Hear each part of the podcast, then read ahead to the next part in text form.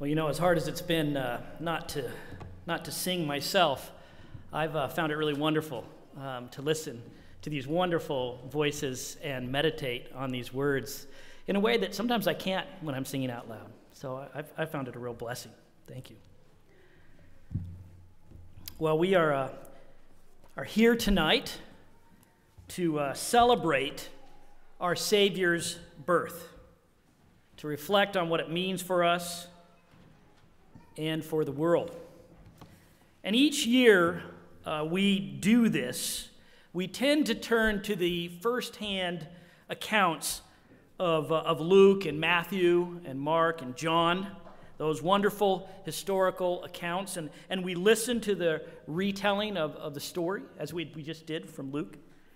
And we hear their perspectives on the birth and the incarnation and uh, the nativity so that if you've been a Christian uh, for a while and you've come along to quite a few Christmas Eve services, you've probably heard this story, the story of our Savior's birth, from just about every different angle.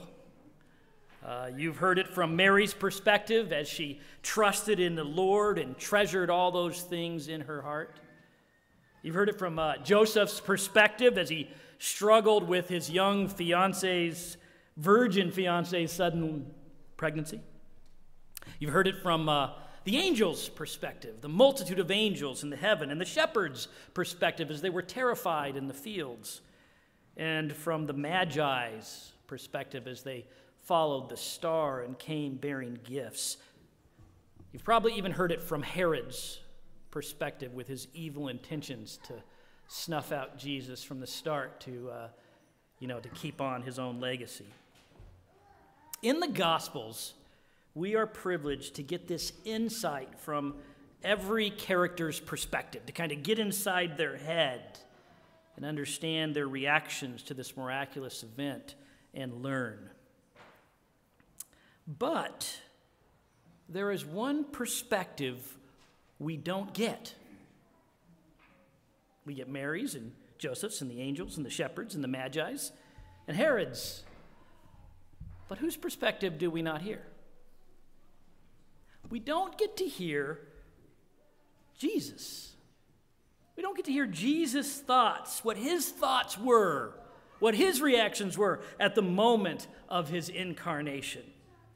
We don't get to hear what he was thinking as he was born into this world. We don't get Jesus' perspective. Now, you may be thinking, well, Carrie, that's because he was a baby. He was busy being born.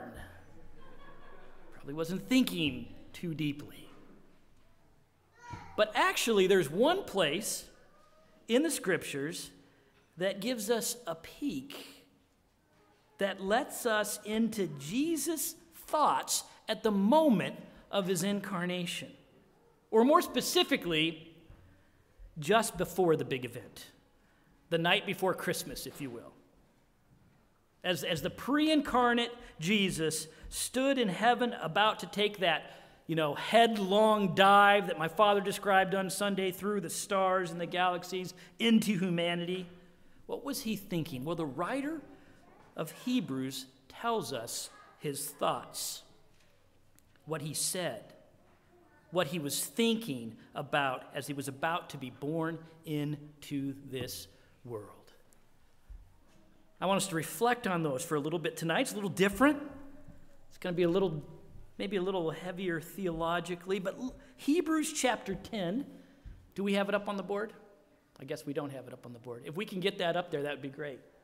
Hebrews chapter 10, verses 5 through 7 say this Consequently, when Christ came into the world, he said, Sacrifice and offerings you have not desired, but a body you have prepared for me. In burnt offerings and sin offerings you have taken no pleasure. Then I said, Behold, I have come to do your will, O God, as is written of me in the scroll of the book. It's amazing. Jesus' stated purpose for being born, he says, is to take on a body, one that the Father has prepared for him, as so as to do the will of the Father.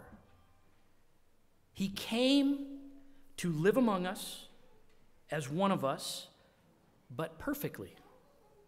To do the will of the Father in perfection and pure obedience. This is the reason that he thought he was being born. It was his stated purpose, his stated purpose of, of his life. Sometimes we think that we kind of know what we were born for, right? Where maybe we're out, you know, water skiing or, you know, hiking on that mountain and we say, I was born for this. This is what I was born for. And sometimes we know we think we know it of other people or other people's children, right? Our own children, what they were born for.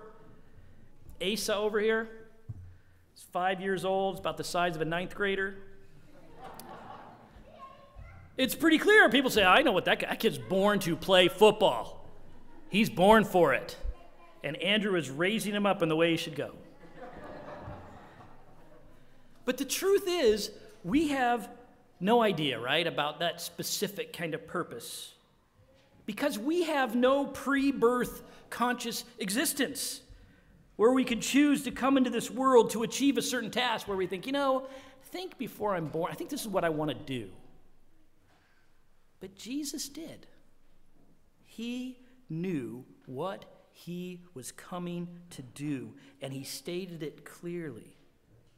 In fact, it gets even clearer in the next verses. He gets more specific in verses 8 through 10. This is what he said. When he said above, You have neither desired nor taken pleasure in sacrifices and offerings and burnt offerings and sin offerings, these are offers according to the law. Then he added, Behold, I have come to do your will. He abolished the first in order to establish the second. And by that will, will we have been sanctified through the offering of the body of Jesus Christ once for all.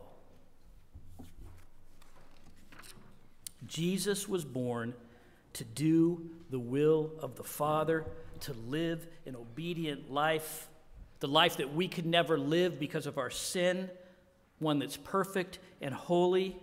And then he knew he would give that life. He would offer that holy life at the cross as the perfect final sacrifice in our place, that we may be sanctified, he says, made holy. He came, he was born to give us his holiness. That's what his birth was about. That's what his death was about. That's what Christmas is about.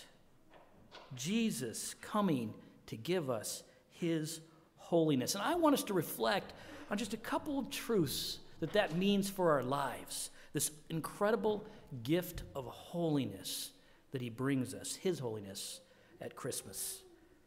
And the first thing that it means that we see in this text is that it means deliverance from religion. The whole context if you get a chance to go read it, of Hebrews chapter 10 is about this. The Israelites had been struggling religiously for hundreds of years to try to be holy, to try to be clean, to try to be right before God so that they could draw near to Him and know Him. So they were following laws and keeping rituals and when they failed and sinned, they had a sacrificial system in which the blood of animals was given to atone for their sin so they could be right with God again. But it was never enough. It was, it, it was always a temporary fix, like putting a band aid on cancer. They would sin, and there would be ritual and sacrifice to atone, and then they would sin again, and there would be more ritual and sacrifice. And then, of course, they would sin again. And it was sin and sacrifice and sin and sacrifice and sin. And sa- it was this endless, vicious cycle. And it never ultimately worked. The writer of Hebrews says this in, in verse 2 about these offerings. Would they have not have ceased to be offered? That is, if they had worked since the worshiper, having once been cleansed, would no longer have any consciousness of sin. He says, if it had worked, they would stop making the sacrifices because they would have had a clean and clear conscience, but it could never stop. That's the burden of religion that weighs on all of us, struggling with our sin over and over and over, trying to make up for it with good works and sacrifices and priests, never knowing if we've done enough to make it us right with God, weighed down in guilt, condemned in this cycle. That's all religion, folks. From Islam to Mormonism to Catholicism, that's all religion, and it's hopeless and it's never enough. Because there is this inner sinful heart that just keeps coming through like that cancer. It's funny, even atheists, if you think about it, live this way. Subconsciously, they're constantly trying to justify themselves by their you know, good and philanthropic actions. And they hope it will kind of outweigh the bad. It's just religion without God, which is even more pathetic. And they fail just like the religious people. But Jesus came, He was born into this world to end all this hopelessness. He came to be the final perfect sacrifice, to bring holiness for us. And He's the only one that could do it. You see, what God has always wanted from us is not ritual and sacrifice, but obedient lives that honor Him as our Creator, as our Father, that are given over to Him. And that's what Jesus, his son, could offer for us, to us. You see, an animal can't ultimately be a sacrifice in our place because it can't live an obedient life. A goat or a bull could never do the will of God. Some of you know our family has goats, and our, our favorite family goat is Mr. Tumnus our little pygmy goat. Let me say, Mr. Tumnus does not know the temptation of sin and the devil. He doesn't struggle with morality and the law. He has no conscience or sense of spiritual relationship. He has no sense of the righteous judgment of God. He just eats stuff. A lot of stuff. But Jesus knew all these things because he entered in. He took on a body. He became one of us. He was tempted in every way. He was weighed down with the full struggles and suffering of this life. He was persecuted by Satan. Yet he never sinned. That's why he came. That's what he thought about before he entered and was born in this world. He did the will of the Father and thus had pure communion and relationship with the Father. And he gave his life, that perfect union with the Father life, at the cross for us. And thus he ended religion. He fulfilled it. It's finished. As it says in verse 10, let me read it again. Maybe it will come up on the PowerPoint. Verse 10 And by that will we have been sanctified through the offering of the body of Jesus Christ once and for all. Have been sanctified.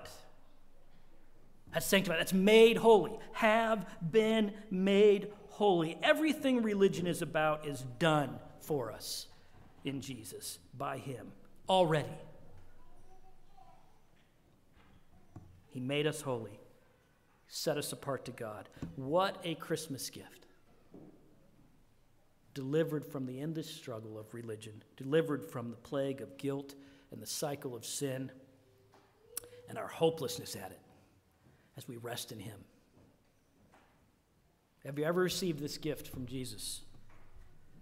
Do you know what Christmas is really about? What Jesus was thinking about when he was born into this world? Because there's something else that comes with it that, that's even better than deliverance from religion. And that is, he delivers us into a relationship with God, a real relationship with God. Verse 19 of this text has a therefore. At the end of this whole thing about Jesus' incarnation and why he comes, it says this Therefore, brothers, since we have confidence to enter the holy place by the blood of Jesus, by the new and living way that he opened for us through the curtain, that is, through his flesh, and since we have a great high priest over the house of God, let us draw near with a true heart in full assurance of faith. Let us draw near. The Jews were always trying to get near to God, to truly know Him. But they couldn't get any closer than to have a big temple with a priest and a sacrifice and an altar, and then a great big giant curtain separating them from the very presence of our holy God. Their sin and uncleanness always kept them at a distance, separated. But when Jesus gave his perfect life on the cross, we know from the Gospels that that curtain was torn from top to bottom, symbolizing complete and full access into the holy place, into him, so we may draw near. We can enter the holy place by the blood of Jesus. We can know God. That draw near language is that intimate language. We can have real relationship, creation to creator, child to father, for real. Not some secondary connection through a priest, not some tenuous appeasement through ritual and works, but a real intimate relationship. This is Christmas according to Jesus. This is what he was contemplating about his life on the night before he was born, when he was about to dive from his glorious throne headlong into humiliation and suffering in this world. This was his intention, his purpose. He took on flesh like us to do the will of the Father for us, to give his life in our place to make us holy in Him, to bring us back into relationship with our God, and deliver us from endless religion. Merry Christmas. As you go uh, to bed this night before Christmas, contemplate these words of Jesus the night before the real first Christmas and sleep well. Let's pray. Father, thank you for sending your Son, our King, our Savior, our holiness, our access to you, our hope for eternity. May we rest in Him as we look forward to Him coming again. Amen.